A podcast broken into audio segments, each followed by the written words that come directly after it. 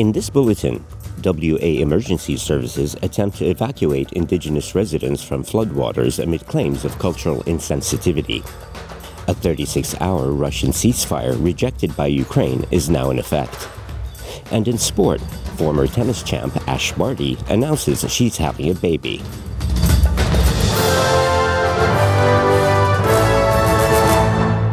With the latest from the SBS Newsroom, I'm Asma Al Ghalib.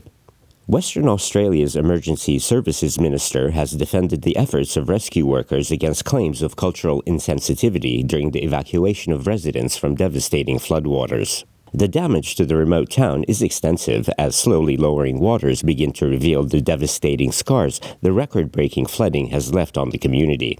Water has also hit the tiny indigenous community of Noonkanbah and the town of Wilare, where emergency workers have been evacuating local residents. Western Australia's Emergency Services Minister, Stephen Dawson, said his workers are doing the best they can following allegations Indigenous Australians had been moved around in a culturally insensitive way.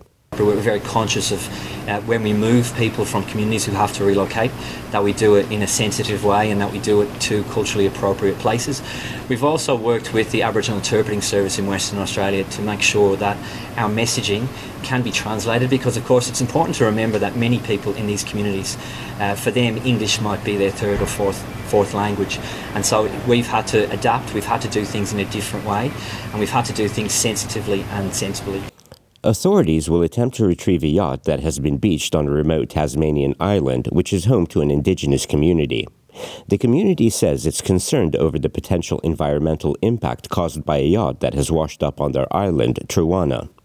The vessel was abandoned during the famous Sydney to Hobart race last month after it struck an unidentified object that took off part of its rudder. Vicka Bailey from the state's Aboriginal Land Council has told SBS the indigenous community that lives on Truwana, also known as Cape Barren Island in Bass Strait, doesn't want to see the yacht break up and damage the area. Just concern, I guess, that it's been allowed to flounder for 10 days. I mean, the crew was rescued off this boat on the 28th of December down near St Helens, so off the northeast coast of mainland Tasmania. And I guess for the next 10 days, it seems that she just drifted aimlessly up the coast and has drifted another couple of 100 kilometres up the coast and finally come to rest on Christmas Beach.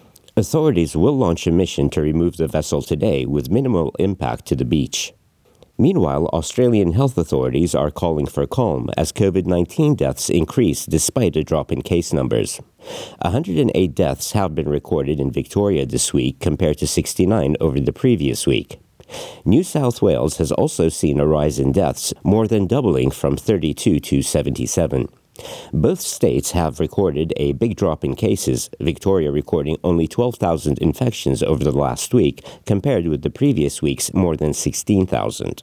It's a similar story in New South Wales, having recorded just over 19,000 cases, down from 27,665. Deaths have also risen in South Australia, from 18 to 20 over the past week. Officials at the U.S. Pentagon say the world is deeply skeptical as Russian President Vladimir Putin's supposed 36-hour ceasefire is underway in Ukraine.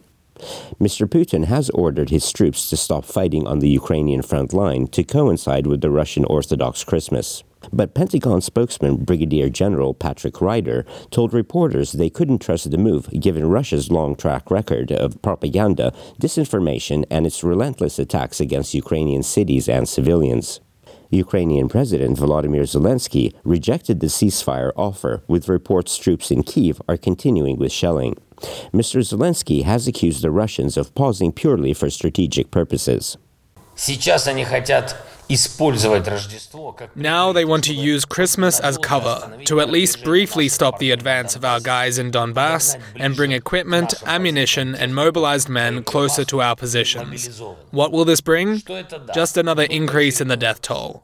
Everyone in the world knows how the Kremlin uses respites at war to continue the war with renewed vigor. Prince Harry has come under fire after comments about killing Taliban fighters in Afghanistan.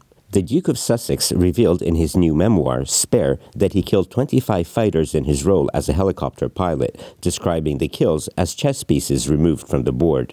Ex-Army officer Colonel Richard Kemp spoke to the BBC, disputing claims that soldiers were encouraged to view combatants in this way. I think he's wrong when he says in his book that insurgents were seen just as being virtually unhuman, subhuman perhaps, and just as chess pieces to be knocked over. That's not the case at all. And it's not the way that the British Army trains people, as he claims. The former colonel also warned that the prince's comments could provoke those sympathetic to the Taliban to take revenge. In sport, retired tennis champion Ash Barty has announced that she will become a mother this year. Despite not appearing in the Australian Open to defend her title, Ms. Barty has stolen the show with the joyous announcement via social media.